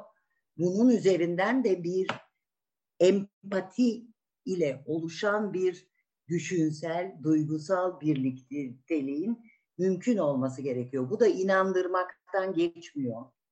Bu da ikna etmekten geçiyor. İnanırsak düşünmekten vazgeçeriz. İkna olursak onun hakkındaki bütün her şeyi düşünmüşüz e, ve bütün bağlantılar konusunda bir rasyonalite oluşturabilmişiz demektir. İnanmakla ikna olmak aynı şey değil. Yani ben oyuncumdan, sahneden seyirciyi inandırmasını asla beklemem. İkna etmesini beklerim. Ee, bunlar Müthiş. mesela evet öyle. yani tiyatroyu bir e, aynı zamanda bir nasıl desem zihinsel gönül terbiyesi olarak e, bir süreç olarak tanımlıyorsun. Bu çok önemli. Bir de bu öteki konusu tabii başlı başına bir sohbet şeyi olur. Çok önemli şeylere değindin. Gerçekten e, e, bu soruya verdiğin cevap beni heyecanlandırdı. Daha mesela İO'yu hatırlıyorum. Bir takım senin gördüğün oyunların hemen canlandı zihnimde ve bambaşka bir boyut daha kazandılar. Sağ ol Şayka. Ee, Senem Altaş e, var ol Şayka Tekan bir 60 yıl daha diye seni selamlamış. Çok teşekkür ederim. Hep galiba. beraber. Hep beraber. Şu korona evet. atlatalım hep beraber. İnşallah. Bir soru daha. Ayşe Sinem Kayır e, şöyle bir soru sormuş. E, konudan biraz bağımsız bir soru olacak belki. Fakat bu konudaki görüşünüzü çok merak ediyorum diyor Ayşe Hanım.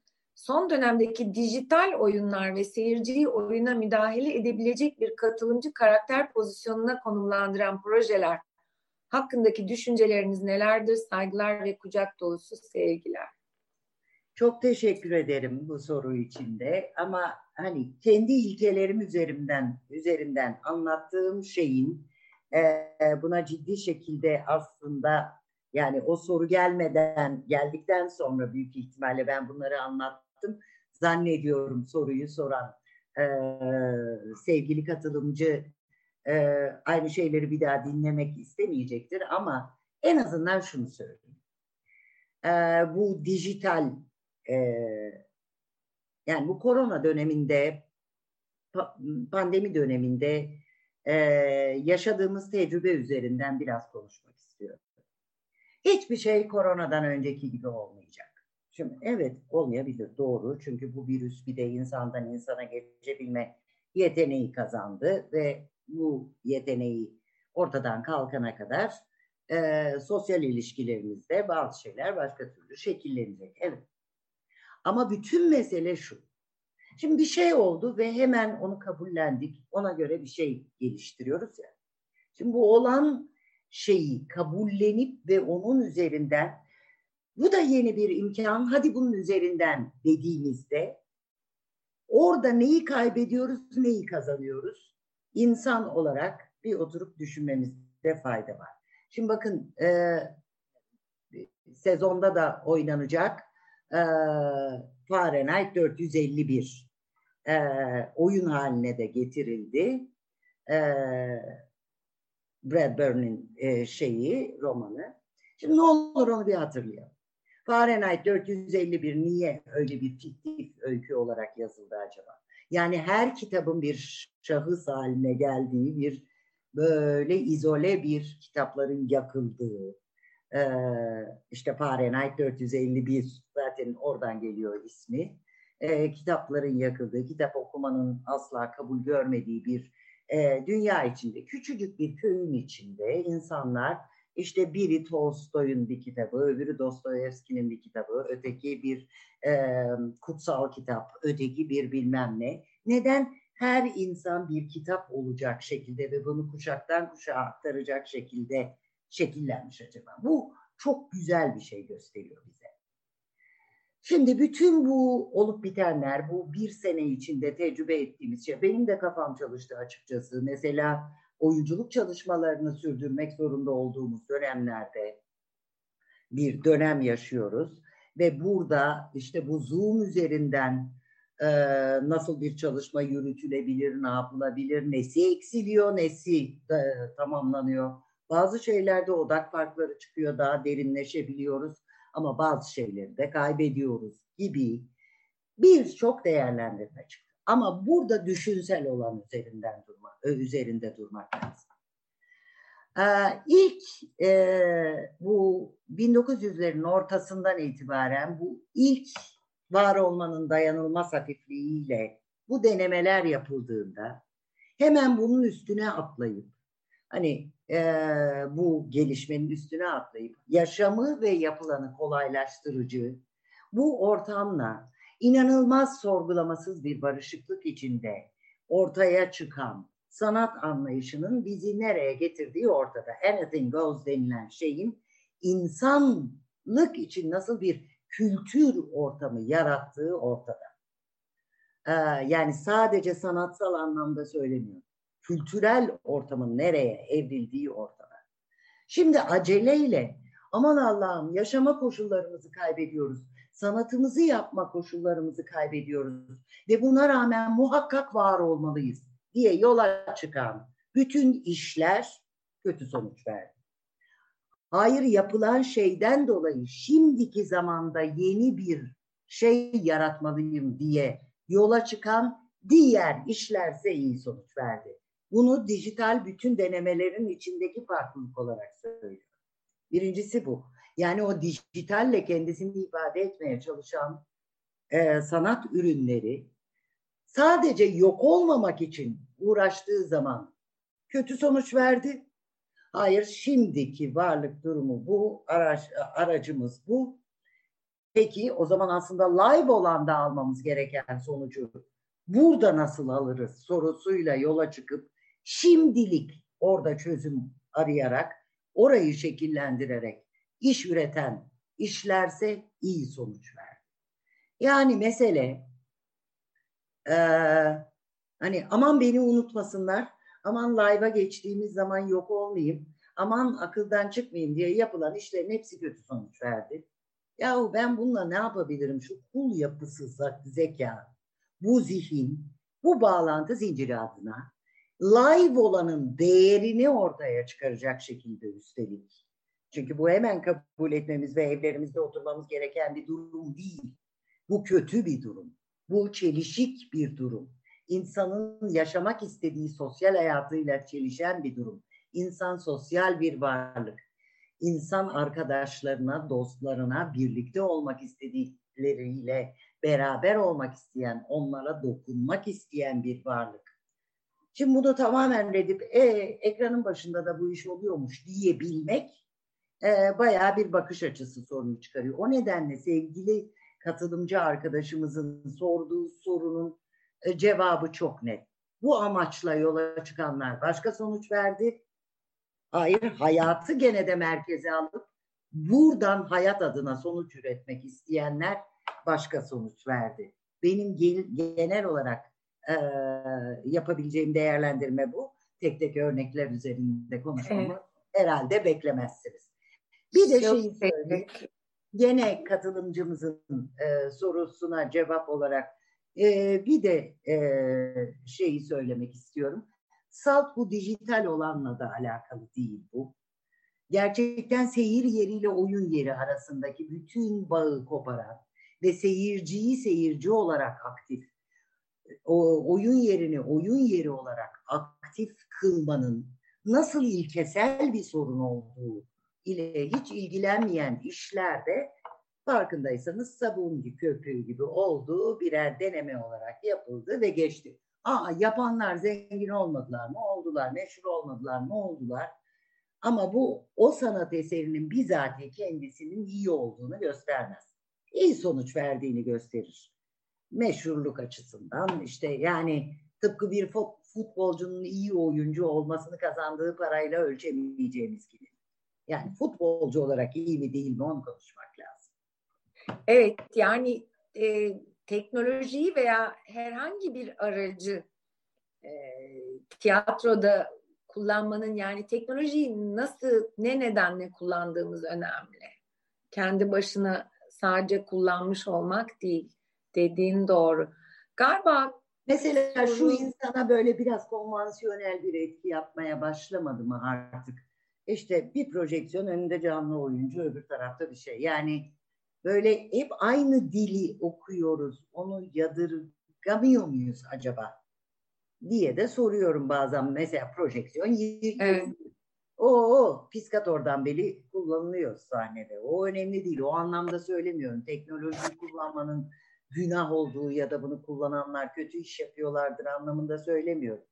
Bir şeyin neden mainstream haline gelebildiğini sanki biraz sorgulayabilmemiz gerekiyor gibi hissediyorum hem seyirciler hem bizler, işi yapanlar ve bunu dostça da konuşabilmemiz gerektiğini düşünüyorum. Bu yer e, sandalye kapmaca oyunu değil çünkü. E, çok güzel cevapladın. Sağ ol Şayka. Bu arada sevgi mesajları, e, imzalar e, sadece harfle verilmiş. isim yok ama Şayka Tekan'da hayranlık duyuyoruz. Oyunlarını seyretmekten mutluluk duyduğumuz gibi burada kendisini dinlemekten de ayrıca çok mutlu olduk diye bir mesaj var. E, şimdi bir e, şöyle bir e, Akın diye ilk ismini veren bir izleyicimiz oyuncuların özgürlüğü konusunda ne düşünüyorsunuz? E, az önce galiba ben oyuncumdan diye e, bir cümlede kullanman e, ne bekliyorum diye e, oyuncu adayı olarak biraz alındım diyor oyuncuların özgürlüğü... Öyle yaptıysam hani benim memurum, benim oyun, e, oyuncum falan anlamında anlaşıldıysa hani benim vatandaşım, benim memurum, benim e, şeyim anlamında bir kalıpta anlaşıldıysa e, Akın arkadaşımızdan sonuna kadar e, özür dilerim. Asla bu anlamda söylemedim. Bir oyun tasarımcısı olarak konuştum. Yani hı hı, e, tabii. bir yapının tasarımcısı olarak konuştum. Ee, onun içine bazen oyuncu konur, bazen taş konur, bazen kart konur. Şimdi oyuncuların bir kere bunu içine sindirmesinde fayda var. Ben de oyuncu olarak içime sindirsem iyi olur. Yani bazen tek bir bağlantısallık dediğim şey bu.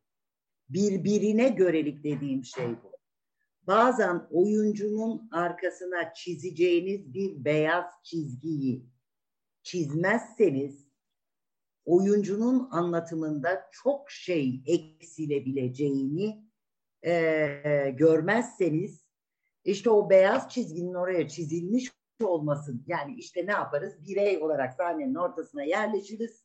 Bütün beyaz çizgi de benim için, e, ışık da benim için, bilmem ne de benim için haline gelir e, ve tam da hayata benzeriz. Halbuki ben şunu diyorum.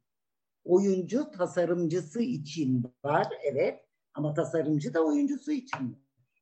Arkadaki beyaz çizgi oyuncu için var ama o oyuncu da o beyaz çizgi için var.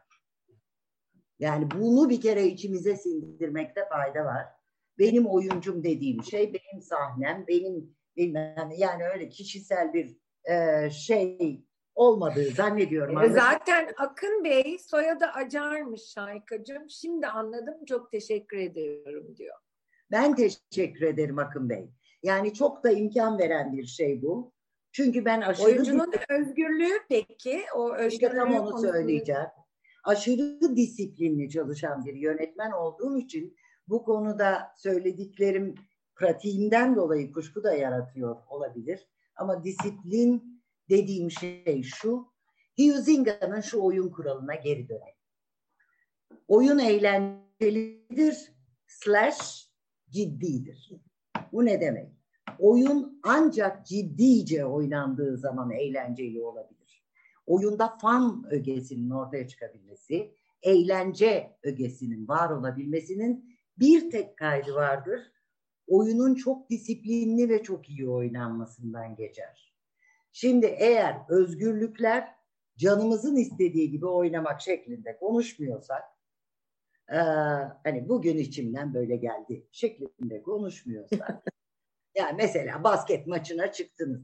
Ya bu beş kişi çok zor oluyor. Biz bunu yedi kişi oynayalım bugün. Nasıl diyemiyorsanız. Yani o gramerin asal nedeni beş kişi burada, beş kişi burada oynanmasıysa ee, ve biri eksildiği zaman mesela atıldığı zaman cezaları gördükten sonra nasıl ki iki takım arasındaki gerilim hazzın asal faktörlerinden biri haline geliyorsa yani ilke bu ilişkinin ilkesi bunu belirliyorsa e, oyuncunun özgürlüğü bir kere yaratıcı olarak var. Yani bakın baştan beri şunu söylüyorum. Oyuncu yaratıcısını, enstrümanını ve e, ürününü bedeninde toplayan şeydir diyorum. Yaratıcılığı dışarıda bıraksam peki. Tabii ki. Ama neyin içinde yaratacağız meselesi ilkelerle bağlıdır. Ve neyi yaratacağız meselesi o biçimin, o andaki oyunun bağlantıları içindeki bütünün ilkeleriyle bağlıdır. Öyle canımın istediğini yapıyorumla bağlı. Mesela bu bir kavramı değiştirdi bizim yöntemde. Çeviride değiştirdi. Ee, hani çeviri için sana bir şey söylemek benim haddim değil. Ee, Nilüfer ama keşfettiğim bir şey. Mesela bir sözcüğün karşılığını ararken spontanite sözcülüğü sözcüğünün karşılığını ararken insanın karşısına pek çok e, Türkçe anlam çıkıyor değil mi? Bu kendiliğindenlik de diye tarif edilebilir anındalık diye de tarif edilebilir. İşte bizim tercih ettiğimiz şey anındalık. Kendiliğindenlik değil. Çünkü oyun alanı denilen şey sadece ve sadece tesadüf yönetimiyle çalışır. Tesadüflerin kendisini ard arda sıralamasına izin vermez oyun alanı. Müthiş bir şimdiki zaman bilinci olması gerekir. Oradaki insan bireyin. Hayattaki insanın böyle bir zorunluluğu yoktur. Hayattaki insan kendiliğinden yaşayabilir. Halbuki sah sahnedeki spontanitenin karşılığı anındalıktır. Yani müthiş çelişik bir yapıyı bedeninde var edebilmektir. Ki o çelişik yapı ne? Sonuna kadar farkında olmak, sonuna kadar sezgisel olmak. Evet bu Hayır, sayede bu anında dirilik sayesinde zaten senin oyunların ve oyunculuk yöntemin insanı böyle biraz koltuğun kenarına e, çıkmaya zorlayan anları oluyor. Ben İO'yu seyrederken ay kadın bu kadar isyan etme seni öldürecekler falan. Yani böyle ay ne olacak falan gibi böyle o duyguyla işin içine girince kanlı canlı somut o zaman insan bir takım şeyleri daha farklı algılamaya başlıyor. Dediğin çok doğru müthiş güzel anlattın. Bir enteresan soru şimdi ben tabii sokak lambası rolü yapacağım için beni ilgilendirmiyor bu soru ama çok güzel bir soru. Ee, Serkan Kavaklı'nın sorusu. Hocam günümüz dünyasında kelimelerin bile plastik bir hal almış olması ve bu modern dinamik içinde doğmuş düşünce yapısı şekillenmiş bir zihin soyutlukla plastiklik arasındaki farkı nasıl idrak edebilir? Örneğin pişmanlığın tanımını asla öğrenmemiş bir genç bu pişmanlığı sahnede sembolize ettiğinde ortaya çıkanın gerçekliğinden nasıl emin olacak diyor. Teşekkür ederim. Çok teşekkür ederim. Tanımlamaları değiştirerek geçelim. Sembolize etmeyeceğiz. Şimdi e, sembolize eden sanat akımları ya da yöntemleri farklı, kötü bir şey mi yapıyor bilemem. Ben öyle yapmıyorum. İfade ediyoruz. Sembolize etmiyoruz. Yani şunu söylemek istiyorum. O aynı zamanda bir sembole dönüşür edebi düzlemde. Ama bizim yaptığımız şey edebi değil. Bizim oradaki varlığımız performatif, icraya dayalı. Yani şunu demek istiyorum. Bir gencin pişmanlığı tecrübe etmesi meselesi eğer o genç için pişmanlığı tecrübe edilecek olan rol kişisi öteki olabilirse mümkündür. Yoksa kendi pişmanlıkları ve tabii ki hayatta pişmanlıklarını reddeden birey olduğu için de hiçbir zaman yüzleşemeyeceği gerçeklerine dönüşür. İşte oyunculuğu bu içeriden dışarı aradığımız ve aslında müthiş kaypak bir zemin üzerinde sanki hiç insan aklının yetmeyeceği ve tanrısal özel yeteneklerle şekillenen bir e, varlık durumu olmaktan kafamızda çıkarıp da insan olmamıza saygı gösterip bunun tamamen kul yapısı yeni bir gerçekliğin nasıl yaratılacağı konusunda e, eğer tutunursak o zaman bunun ne kadar mümkün olduğunu görebiliriz. Hayatta hiç pişman olmamış bir insana sahnede pişmanlık hissettirmek mümkün değildir. Ama hayatta hiç pişman olmamış bir insana soyutlamayla ortaya çıkan bir varlık durumu içinde pişmanlık duyan bir insanı anlamasını sağlamak mümkündür. Ve işte o insan onu anlamaya başladığı andan itibaren de dönüşür. Yani şunu da demek istiyorum. Bizim oyuncularımız dünyanın en mükemmel şahsiyetleri haline dönüşmüyor değil mi? Yani bir terapi değil sonucu olarak performatif sahneleme ve oyunculuk yöntemi. Muhakkak insan olarak hayatta bir sürü e, problemi vardır. Ama hayatta elinden kaçan şey bağlantılar içinde kendisini değerlendirememektir. Halbuki yaşam onun etrafında dönmüyor. O bağlantıların içinde öyle hissetmek durumunda kalıyor. Bağlantıları okumaya başladığında terapi başlıyor değil mi? Şimdi aslında bütün mesele oyuncuya işte benim hep söylediğim biz kimin torunuyuz? Ben mesela Meyerhold'un tiyatrocu olarak torunu olduğumu söyleyebilirim. Yani oyunculuk yapmaktır diyen e, bir tarihin içinde bir dedesi var bu yöntemin. Neden öyle diyorum? Dışarıdan içeri doğru. Nesnel gerçeklikten psikolojik olana, nesnel gerçeklikten düşünsel olana, nesnel gerçeklikten e, hissedilebilir olana ulaşmak müthiş özgürleştirici bir şey. Çünkü nesnel gerçek içindeki bağlantılar bakış açınızın farkındaysanız o bakış açısı üzerinden okunabilir, ifade edilebilir, hesabı verilebilir, nasıl düzeleceği konusunda fikirler üretilebilir ve yeniden şekillendirilebilir bir şey haline geliyor.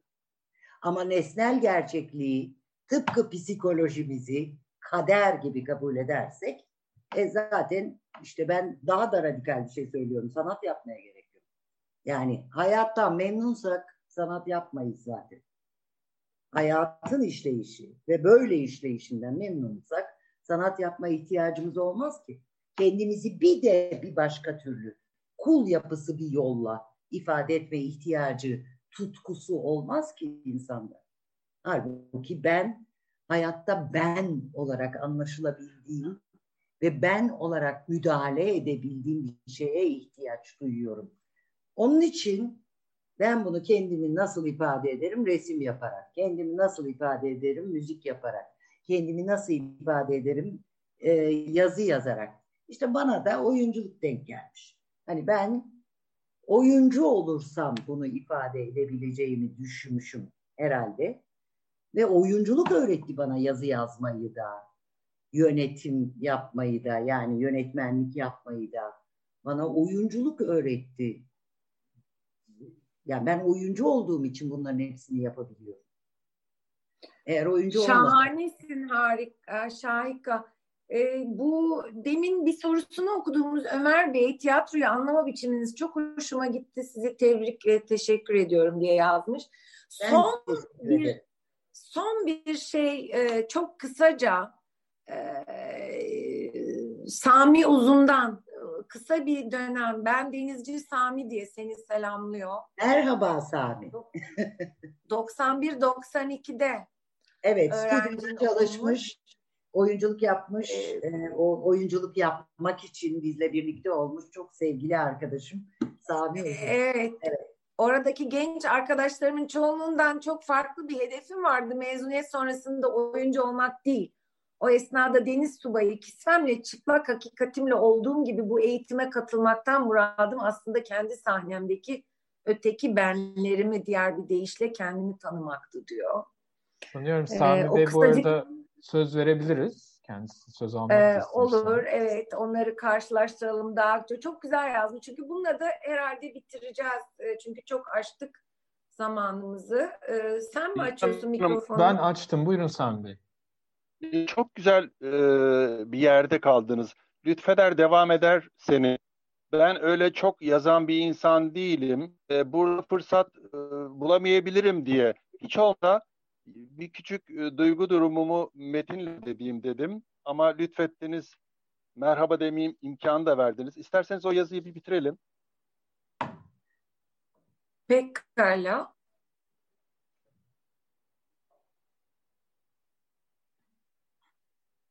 Nilüfer Hanım sesiniz mikrofonun kapalı. Mikrofonunuz Nilüfer. kapandı. Çok güzel bir öykü olduğu için ben de hakikaten büyük bir keyifle okuyorum. Ee, sürprizlerle dolu e, bir süreçte kazandıklarım sonraki hayatımı değiştirdim dersem özbenliğime haksızlık etmiş olurum. O kısacık birliktelikten kazandıklarımla elbette sonraki hayatım bambaşkalaştı. Değişen, gelişen, yeni, zengin bir ben ile Burada kızımın bilgilendirilmesiyle nice zaman sonra tekrar sizinle bir araya gelmek ne heyecan verici diye e, bitirmiş Sami Bey. Sevgili Sami çok teşekkürler. İyi ki varsın. Ben çok teşekkür ediyorum. Çünkü e, Nilüfer Hanım'ın okuduğu ifademin sonrasında da küçük bir cümle ile e, heyecanımla tekrar burada birlikte olmak büyük bir ayrıcalık, büyük bir mutluluktu diyeceğim. Ee, ben cesaret gösterip yıllardır yapmak istediğim e, bir şey yapıp gerçekten Gandhi'nin ünlü e, klişe sözü vardır ya eğer dünyayı değiştirmek istiyorsan kendinden başla. Kendimde çok yenilikler, çok cesareti aşan, cüretli değişiklikler yaptım ve e, çok anlam dolu bir hayatım oldu. Bunda payım büyük sevgili Şayka. Estağfurullah Sami. Onlar sende sadece vardı. Biraz e, özgürleşmesi gerekiyordu. Nilüfer Hanım size de teşekkür ediyorum. Bu bir nefeslikte olsa buluşmayı sağladığınız için çok e, heyecanlıyım. Çok teşekkür ederim. Biz çok teşekkür ederiz bu güzel anıyı paylaştığınız için bizimle. Ee, Şayka Tekant e, ile belki daha saatler geçirebiliriz. Çok zevkli bir e, sohbet, ufuk açıcı. E, ne zaman yazılabilirim Şayka? Ben artık ders almak istiyorum. çok heyecanlandım. Beni çok e, çok e, uyarıcı, ilham verici, çok güzel bir sohbetti senin tiyatroya hayatın içinden hayattaki duruşunla nasıl şekil verdiğini, bu yöntemi sadece oynamak için değil, var olmak ve düşünmek için, e, duruşunu kurmak için herhalde bütün gerçek sanatçılar e, bunu yapıyorlar ama dünyaya orijinal bir sahne oyunculuk ve sahneleme yöntemi kazandırdığın için sana teşekkür ediyorum ve hayranlıkla selamlıyorum. Çok teşekkür ederiz bu akşam bizimle olduğun için. Ben teşekkür ederim Nilüfer. Ee, bu şansı bana verdiğiniz için bir şey daha söylüyorum. Oyuncu, dünya üzerindeki bütün oyunculardan bahsediyorum. Oyuncuları e, cidden anlamaya çalışalım. Bir insanın kendisini oynayarak ifade etmeye heves etmesi çok özel bir durum. Ee, hani başta herkes oyuncu olabilir mi diye bir sözün geçti ya. Ee, bunu göze alan herkes yani oyunculuğa değer olmayı, sahneye değer olmayı göze alan herkes oyuncu olabilir. Çünkü bu sanatın merkezinde insan olmak duruyor. O yüzden ben bütün oyunculara e, buradan selam ediyorum. Buna cesaret ettikleri ve böyle bir ortaklığı yaşama şansı veren bir meslekte birlikte olabildiğimiz için bütün oyunculara benim gibi oynasın oynamasın. Buna cesaret etmiş, buna emek vermiş bütün oyunculara. Çok teşekkür ediyorum, selam ediyorum buradan. Ve tabii izleyen, katılan herkese, size. Evet, evet. Sağ ol. Ve inşallah yakında sahnelerde, e, salonlarda gene birlikte olabileceğiz. E, izleyicilerimize küçük bir hatırlatma yapayım. E, bu Zoom üzerinden etkinliklerimiz devam ediyor. Yarın akşam e, İran asıllı Azirin Van der Vliet Olomi'nin Sürgün Göç Milliyet ve Edebiyat adlı konuşması var anında çeviriyle. 30 Kasım'da İrvin Cemil Şik Kemalizm, Şarkiyatçılık, Garbiyatçılık konuşması, Ne Mutlu Eşitim diyene adlı milliyetçilik üzerine konferans dizilerimiz devam ediyor. Bu arada bu buluşmayı teknik olarak e, arka plandan yöneten e, çalışma arkadaşlarıma Özgün Özçer'e, e, Mehtap Gence, Yasemin Çongar'a selam, sevgi ve çok teşekkürler. E, bunu mümkün kıldıkları için. Çok Şahika, iyi ki varsın. E, nice nice yıllara, tekrar güzel buluşmalara çok sevgiler, çok teşekkürler. Ben teşekkür ediyorum. En kısa zamanda yüz yüze görüşebilmek üzere. İnşallah. İyi akşamlar. İyi akşamlar. Herkese sağlıklı günler.